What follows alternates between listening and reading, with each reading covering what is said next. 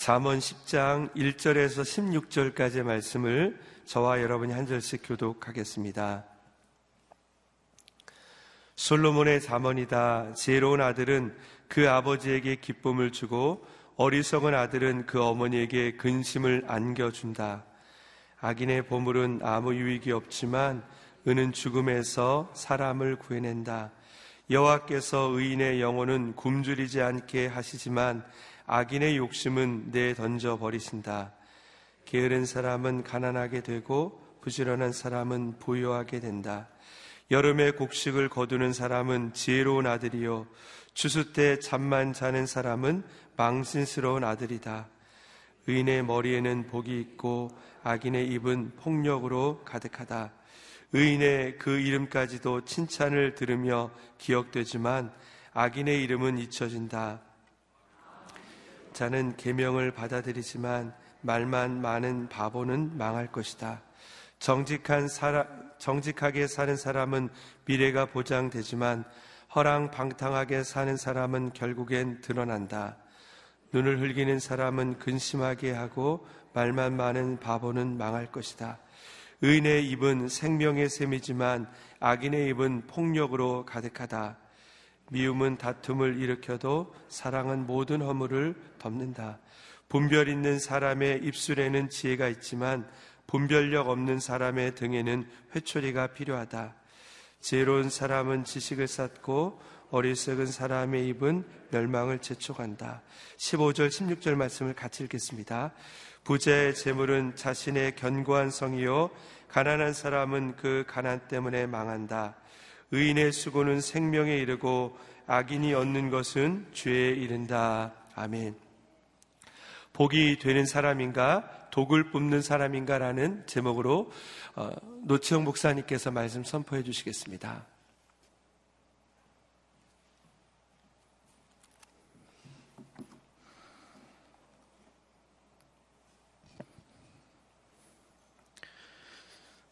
믿음으로 사는 사람이라는 것은 그 안에 있는 것을 어떻게 드러내느냐에 따라서 다르게 되어 있습니다. 특별히 우리가 예수 그리스도를 믿고 있는 사람들이기 때문에 우리 안에서 나와야 하는 것은 우리 안에 영접한 예수 그리스도의 그 모든 마음과 태도가 나와야 되는 것이죠. 예수를 믿고 그 예수를 드러내는 사람은 어떤 결과를 얻겠습니까? 그것은 바로 생명을 살리는 일을 하게 되는 것이죠. 바로 그가 복을 받은 사람이라는 것입니다. 하지만 그렇지 않은 사람, 내 마음속에 예수가 있다 하면서도 내 속에서 예수를 드러내지 못하고 예수를 품고 살지 못하면 어떤 일이 일어날까? 그것이 오늘 제목에서 아마 독을 뿜는 사람이라는 말로 해석되지 않았을까 싶습니다. 독을 뿜어낸다는 것은 무엇을 얘기합니까? 그것은 살리기보다는 죽이기에 가까운 것이죠. 죽기 위해 독을 뿌리지 않겠습니까? 에프킬라의 향기가 좋다고 자기 몸에 뿌리고 다니는 사람은 없을 거예요. 그것은 해충을 죽이기 위해서 뿌리는 것이죠. 향기롭고 향기롭지 않고의 문제가 아니라 그것의 영향력이 문제가 있다는 것입니다. 우리의 삶 속에서 내게 속에 있는 것이 어떤 모습으로 나타나느냐가 중요한 것이 아니라 내 속에 있는 것이 정말 무엇인가가 중요하다는 것이죠. 우리가 아무리 아름다운 말로 다른 사람을 격려하고 높일 수 있는 말을 한다 할지라도 내 속에 예수가 없으면 그것은 독이 되어 나올 수도 있는 것입니다. 왜냐하면 나 중심의 태도를 우리가 가지고 행하는 것이기 때문이죠.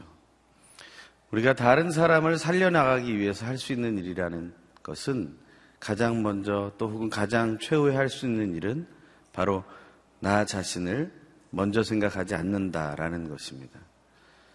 예수 그리스도가 그랬던 것처럼 나 자신을 먼저 생각하지 않고 하나님을 바라보고 타인을 생각해 줄 수 있는 그런 마음, 그것이 바로 우리가 가질 수 있는 가장 지혜로운 삶이 아닐까 하는 생각을 하게 됩니다. 오늘부터 잠언의 말씀, 잠언 십 장의 말씀이 다시 시작됩니다.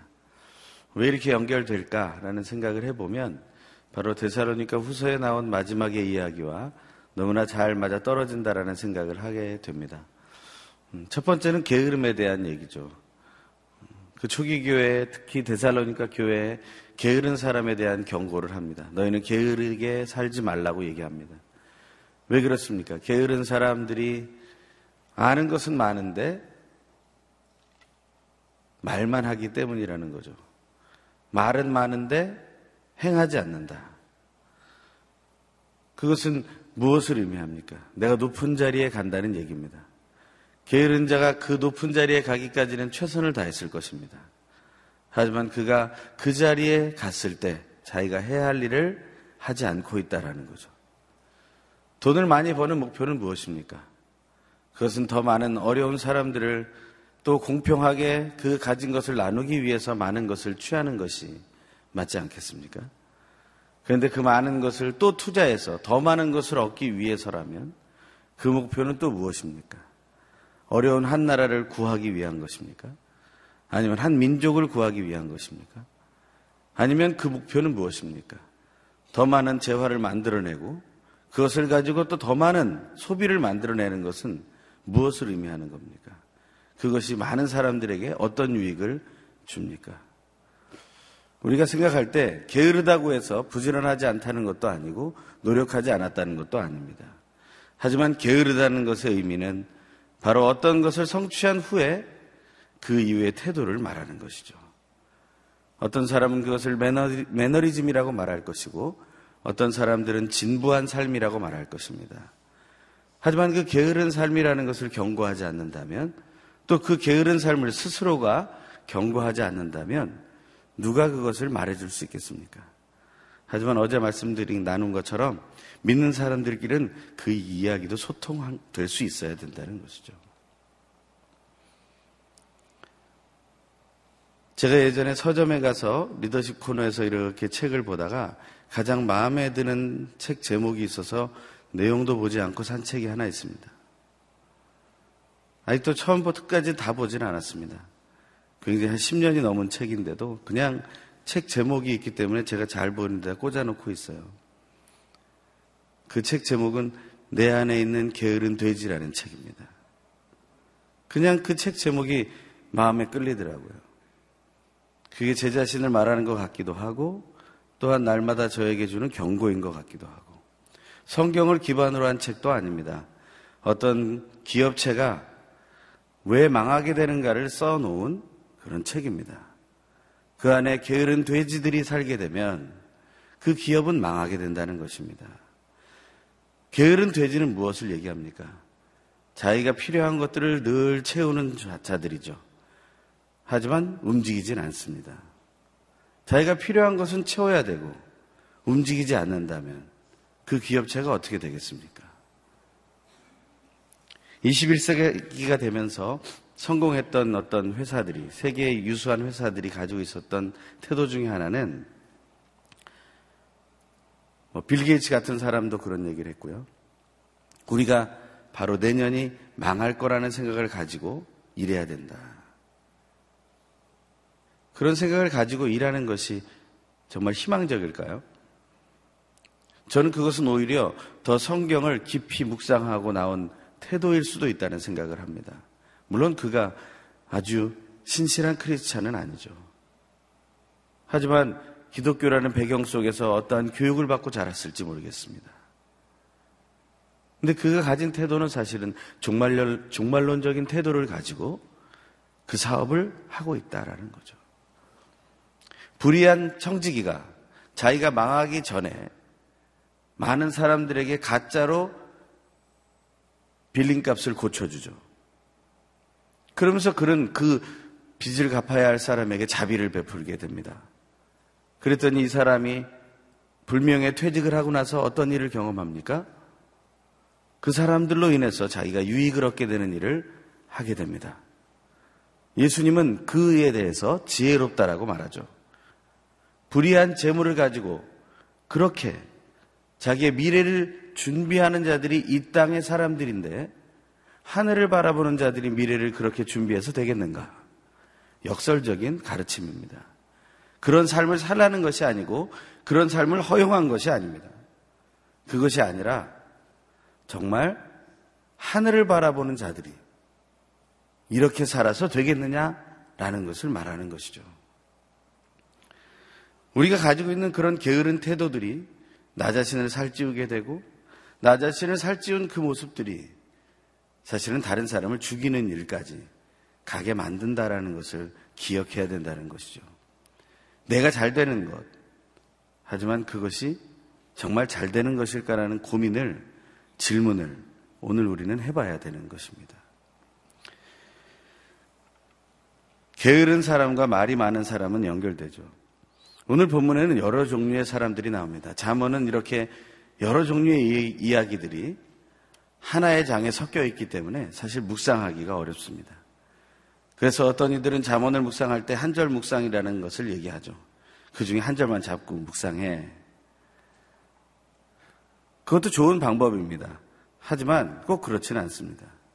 잠언이라는 이 책을 보면서 왜 솔로몬 외에 많은 사람들은 이런 스타일로 잠언을 쓰게 되었을까? 그것은 우리의 삶에 사실은 다각도로 이러한 모습들이 드러나고 있기 때문입니다. 오늘 하루를 살 때 여러분들은 어떤 마음을 가지고 하루를 살 생각입니까? 정말 그 마음 그대로 그거 하나만 가지고 살아가실 수 있겠습니까? 여러분이 결심한 그 생각 하나 가지고, 여러분이 가지고 있는 그 태도 하나 가지고 오늘 하루를 살 수 있겠습니까? 오늘 하루 살면서 사실 조변석기 하듯이 그렇게 마음이 바뀌면서 하루를 보낼 예정은 아니십니까? 물론 그렇게 계획하진 않겠죠. 하지만 우리가 막상 하루의 모든 일과들을 하루하루 지나가게 되면 우리의 마음은 계속 요동치게 된다는 거죠. 우리의 마음은 수시로 바뀐다는 겁니다. 어떤 땐 지혜롭다가도 어떤 땐 어리석고, 어떤 땐 부지런하다가도 어떤 땐 게으르고, 어떤 때는 의롭다가도 어떤 때는 악을 향해 가고 있는 우리 자신을 보게 되는 거죠. 그러면서 우리는 난 어쩔 수 없어 라고 말하고, 그냥 내가 어쩌란 말이야 라고 말하고 끝내겠습니까? 아니, 어제도 그렇게 살았고 다른 사람도 그렇게 사는데 뭘 꼭 오늘이라고 그렇게 살 필요가 있겠어? 그냥 덮어놓고 지나가시겠습니까? 이렇게 수없이 변화될 수 있는 나의 삶에 대해서 오늘 본문은 여러 가지를 말해주고 있다는 거죠. 하나하나에 대해서 그 결과에 대한 얘기를 하고 있다는 것이 얼마나 중요한 이야기입니까?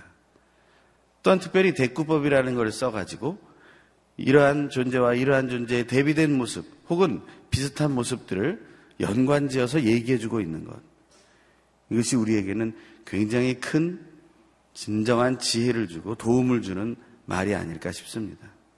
그 한마디 말이 주는 그 능력이 여러분에게 오늘 또 이제 잠언이 시작되는 나머지 십일월의 모든 날 속에 충만하게 되기를 간절히 바랍니다. 오늘 본문은 솔로몬의 잠언이라는 말로 시작됩니다. 그러면서 몇 가지의 대비되는 이야기들을 하고 있는데요. 저희가 먼저 일 절의 말씀을 같이 읽겠습니다. 시작. 솔로몬의 잠언이다. 그 아버지에게 기쁨을 주고 어리석은 아들은 그 어머니에게 근심을 안겨준다. 이 지혜로운 아들, 어리석은 아들에 대한 대비가 나옵니다. 근데 지혜로운 아들은 아버지에게 기쁨을 주고 어리석은 아들은 어머니에게 근심을 안겨준다. 그래서 이, 이 구절만을 해석한다고 하면 여러 각도로 해석할 수 있을 것 같습니다.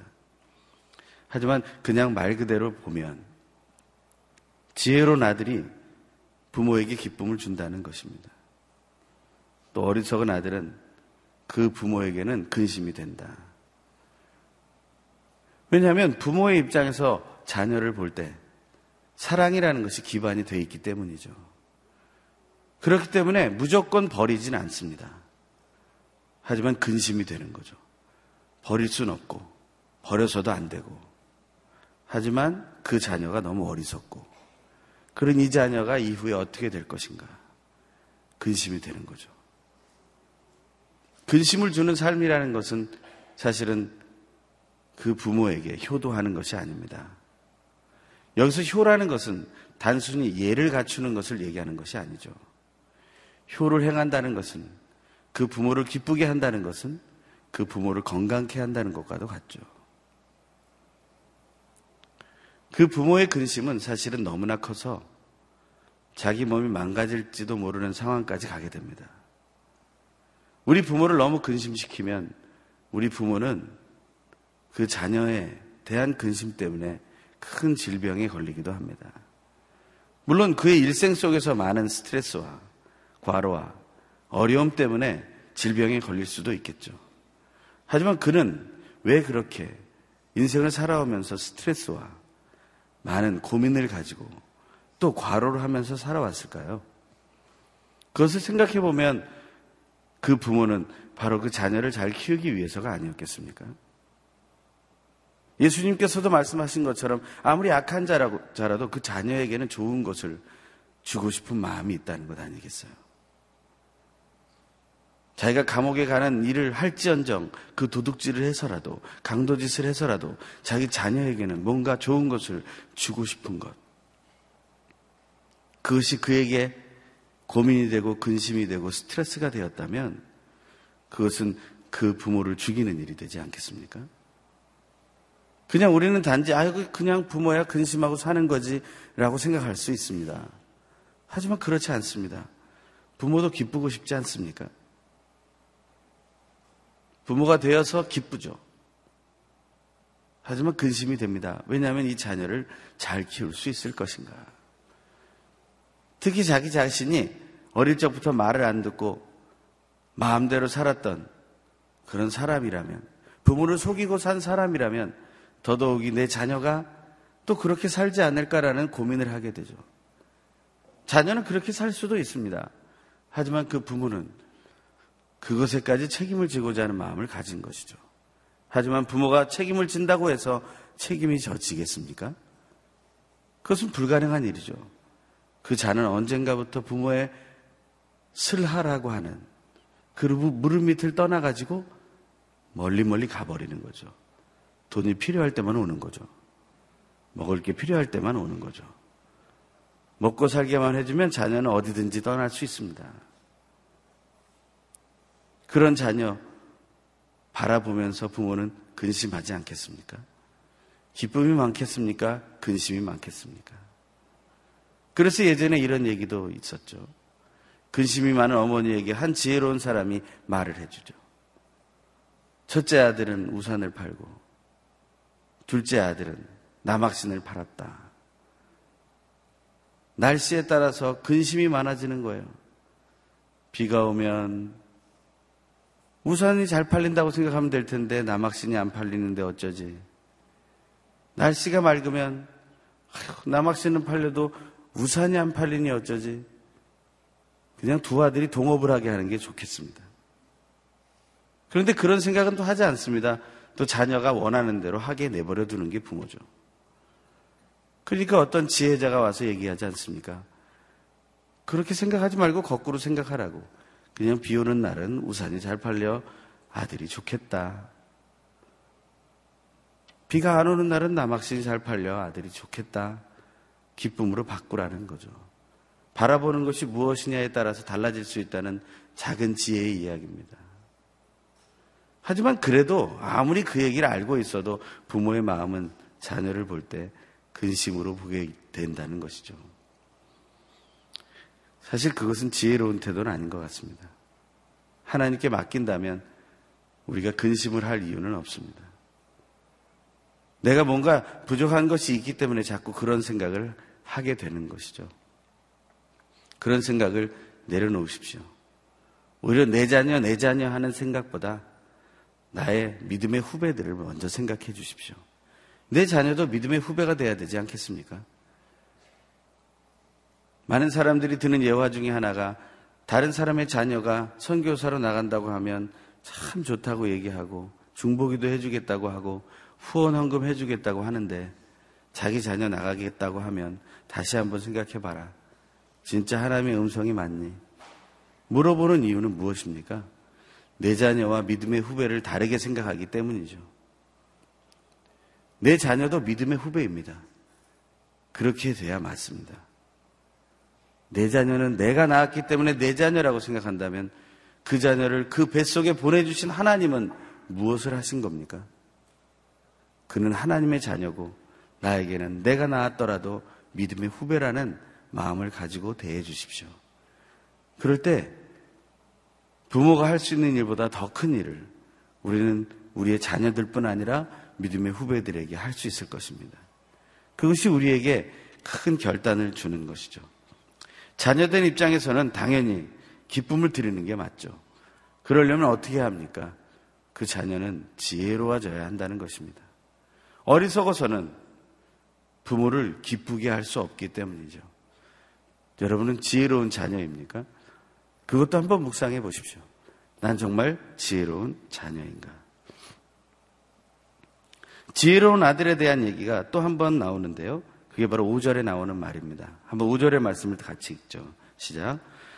여름에 곡식을 거두는 사람은 지혜로운 아들이요, 추수 때 잠만 자는 사람은 망신스러운 아들이다. 어리석은 아들이라는 말 대신에 망신스러운 아들이라고 얘기합니다. 이것은 대외적인 것이죠. 여름에 곡식을 거둔다는 것은 제때 곡식을 거둔다는 얘기가 되겠죠. 지금 우리와는 좀 다른 얘기겠죠. 아마 이것은 맥추절을 얘기할지도 모르겠습니다. 그것을 거두어 드릴 때, 그것을 거 추수할 때 추수를 해야만 그것이 지혜라는 것이죠. 왜냐하면 그때가 이렇게 지나가면 그 길렀던 곡식들이 다 망하는 것이기 때문에.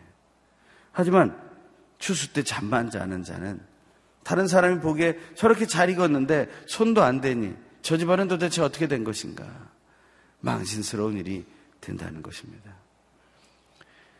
지혜로운 아들은 대외적으로도 칭찬받는 자가 된다는 것이죠.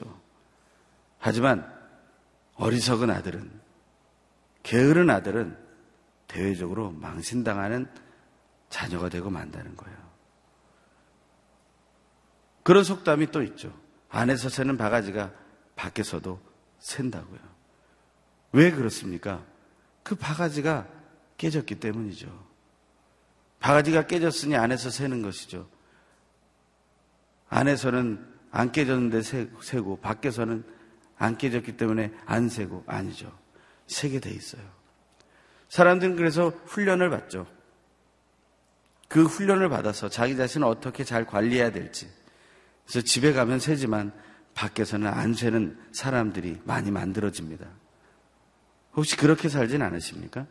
밖에서는 안 새기 위해서 스트레스 받고, 집에서는 그냥 막 새고, 그런 삶이 우리 안에 있다는 거죠.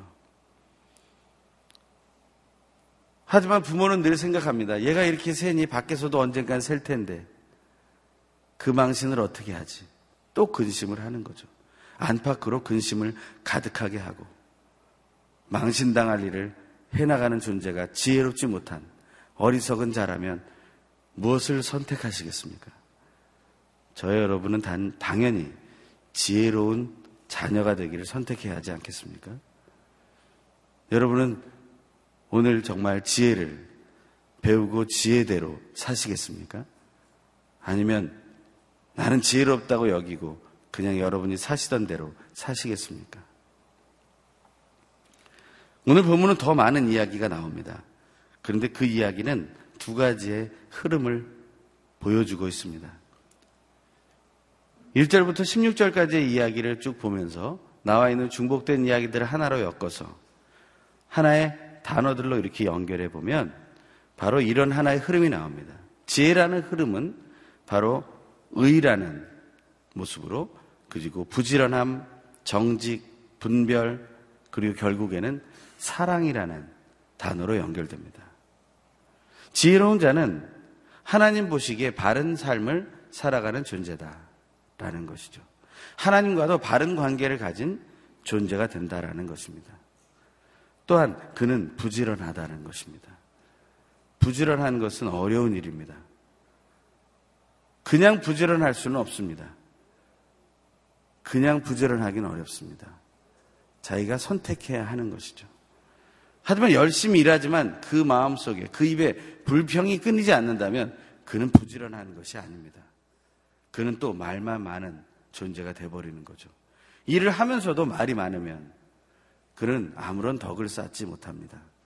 여기서 부지런함이라는 것은 덕을 쌓아갈 수 있는 부지런함을 얘기합니다. 그냥 성수주의를 하고 그냥 모든 모임에 시간을 칼처럼 지키면서 참여해서 그것을 행하는 것이 부지런함이 아니라 그 중심으로부터, 중심으로부터 나오는 그 신실함으로 그 모임을 참석하고 하나님을 향해 예배하고 그 삶을 집중해 살아가는 것이 부지런함이라는 것이죠. 다시 말하면 껍데기만 있는 것이 아니라 그 안에까지 충실하게 채워져 있는 열매가 되는 것, 그것이 부지런함이라는 것입니다. 그냥 아침 일찍 일찍 일어나서 늦게 자는 게 부지런함이 아니라는 거죠. 물론 그렇게 살 때 더 많은 일을 할 수 있겠죠. 더 바르게 살아가려고 애쓰는 시간이 더 많아지겠죠. 하지만 그렇지 않다면 그것은 또한 낭비가 될 것입니다. 오히려 조금 더 잠을 자서 불평할 시간을 줄이는 게 더 지혜로운 하루일 수도 있습니다. 네 시간 자고 불평을 열 시간 하는 사람보다 그냥 여덟 시간 자고 네 시간 불평을 줄이는 게 더 낫지 않겠습니까? 너무 불평이 많은 사람은 잠꼬대로도 불평을 한다고 그러더라고요. 참 그건 어쩔 수가 없습니다. 뭐 자면서도 불평을 하니 그걸 어떻게 하겠어요. 하지만 얼마나 많은 불평을 자기 삶 속에 담고 있으면 그렇게 불평이 자면서도 터져나오겠습니까? 빨리 하나님 앞에서 변화돼야겠죠. 그리고 그는 정직한 삶을 산다는 겁니다. 거짓된 삶을 사, 사, 살지 않습니다. 진리를 향해 나아갑니다. 진리와 함께 기뻐하는 삶을 사는 거죠. 그리고 그 지혜에 있는 사람은 분별력이 있다고 했어요. 이 시대가 정말 분별이 필요한 시기 아닙니까?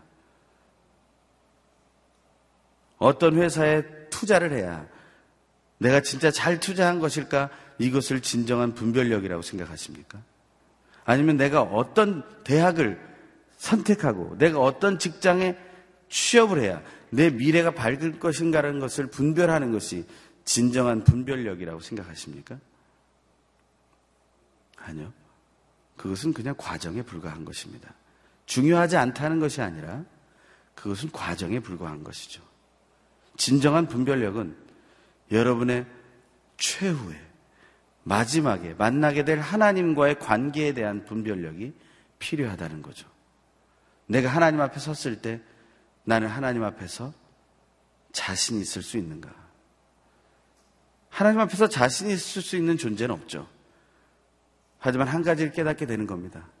내가 무지함을 깨닫고 내가 부족함을 깨닫고 내가 죄인임을 깨닫고 고백하면서 내가 날마다 낮아져서 내가 흠이 있는 존재라고 말하면서 오직 예수만을 의지해서 나가게 된다면, 오직 예수만 나에게 가장 중요한 분이라는 것을 깨닫고 고백하게 된다면 그는 진정 분별력 있는 존재가 될 것입니다.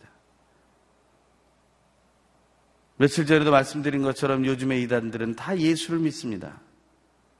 성경 육십육 권을 믿습니다. 그런데 왜 이단이 됩니까? 저는 이렇게 생각합니다. 이 큐티의 생활이 잘못되어 있기 때문이다. 내 마음대로 큐티하기 때문이다. 내가 제대로 큐티를 못했기 때문이다. 바르게 해석하고 바르게 적용하지 못했기 때문에 이런 문제들이 생기는 것이다. 성경 육십육 권을 아무리 묵상해도 내 속에서 바른 것이 나오지 않는다면, 그 정직함을 향한 모습이 내 속에서 드러나지 않는다면, 다 나는 괜찮다고 생각하고 다른 사람은 다 부정직하다고 생각한다면 그것은 또 이단을 하나 만들어내는 길을 우리가 가게 될 것이라는 것입니다. 그럴 때 우리는 분별력을 제대로 얻게 되고 그리고 결국에는 사랑을 이루게 된다. 오늘 본문에서 나오는 것처럼 사랑은 모든 허물을 덮는다고 했습니다. 정말 우리가 사랑을 덮, 사랑으로 모든 허물을 덮을 수 있겠습니까? 그랬으면 좋겠죠. 또 나의 허물은 그렇게 덮어졌으면 좋겠죠. 하지만 정말 내가 모든 허물을 덮을 수 있을까? 그것이 우리 인생의 목표가 되어야 할 것입니다. 하나님은 첫 번째 살인한 가인의 기도도 들어주지 않으셨습니까?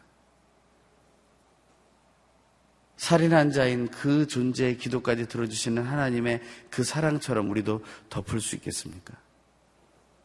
그저 입으로만이 아니라 정말 사랑으로 덮을 수 있을 때까지 자라야 하지 않겠습니까? 내 믿음이 사랑에까지 이르기 위해서 베드로는 베드로후서 일 장에서 이렇게 말했죠. 믿음의 덕을 덕의 지식을 덕의 지식을 지식의 절제를 절제의 인내를 인내의 경건을 경건의 형제 우애를 형제 우애의 사랑을 공급하라고요. 그것을 우리가 꾸준히 해나갈 수 있을 때 그때 우리는 우리의 믿음이 사랑에까지 도달할 수 있다는 사실을 체험할 수 있지 않겠습니까? 그렇지 않으면 어떤 우리는 또 흐름에 빠지게 됩니까? 어리석음은 악이라는 흐름과 연결되고 게으름과 연결되고 망신스러움과 연결되고 말만 많은 것과 연결되고 허랑방탕함과 연결되고 그리고 눈을 흘기는 것으로 연결되고 또 분별력이 없는 것으로 그래서 결국엔 무엇을 선택하게 됩니까? 미움을 선택하는 거죠. 십이 절에 보면 미움은 다툼을 일으킨다고 했습니다. 결국에 우리의 어리석음은 다른 사람의 생명을 힘들고 어렵게 만들 뿐만 아니라 망신당할 뿐만 아니라 다툼을 일으키게 되는 미움을 속에 열매로 맺게 된다라는 것입니다. 우리는 이 두 가지 속에서 오늘도 계속해서 왔다 갔다 할지 모르겠습니다. 하지만 이 지혜의 축을 기억하십시오.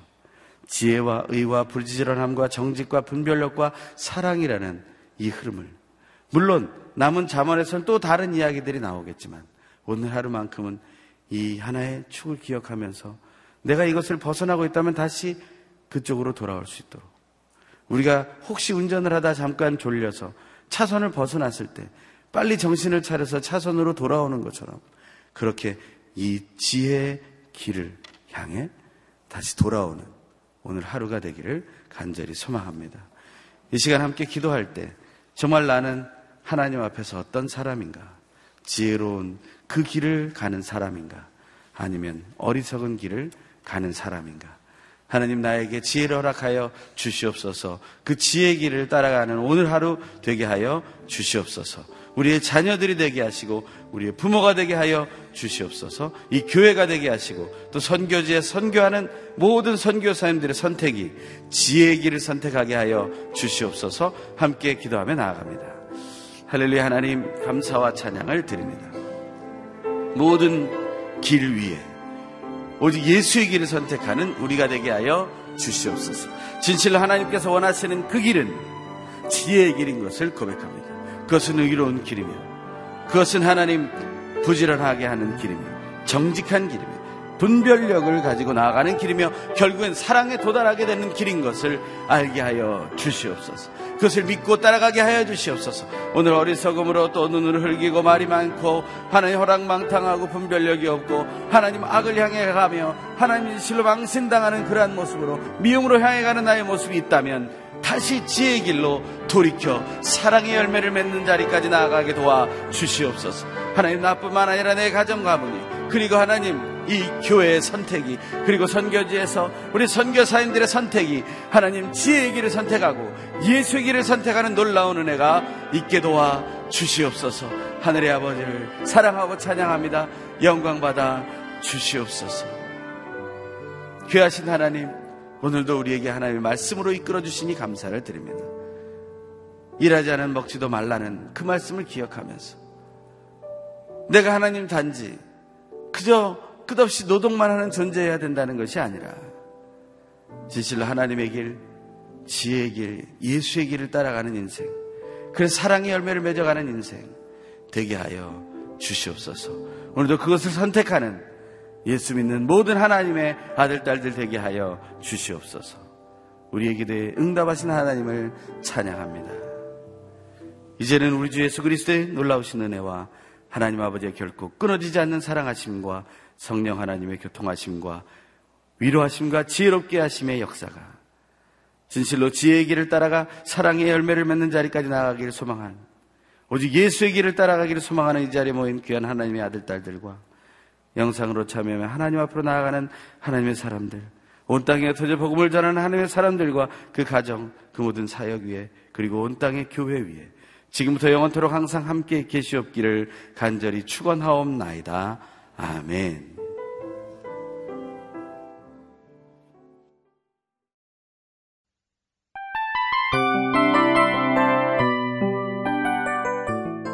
이 프로그램은 청취자 여러분의 소중한 후원으로 제작됩니다.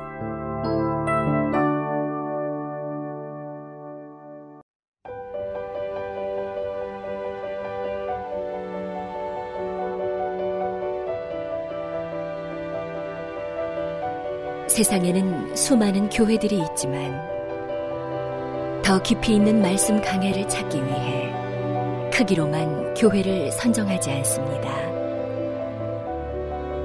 보다 좋은 영적 콘텐츠를 더 많이 나누기 위해 방송비를 받지 않습니다. 일 년 삼백육십오 일 복음만 전하고 싶어서 우리는 광고를 하지 않습니다. 온누리의 복음을 땅끝까지 씨지엔 티비와 함께 땅끝 선교사가 되어주세요.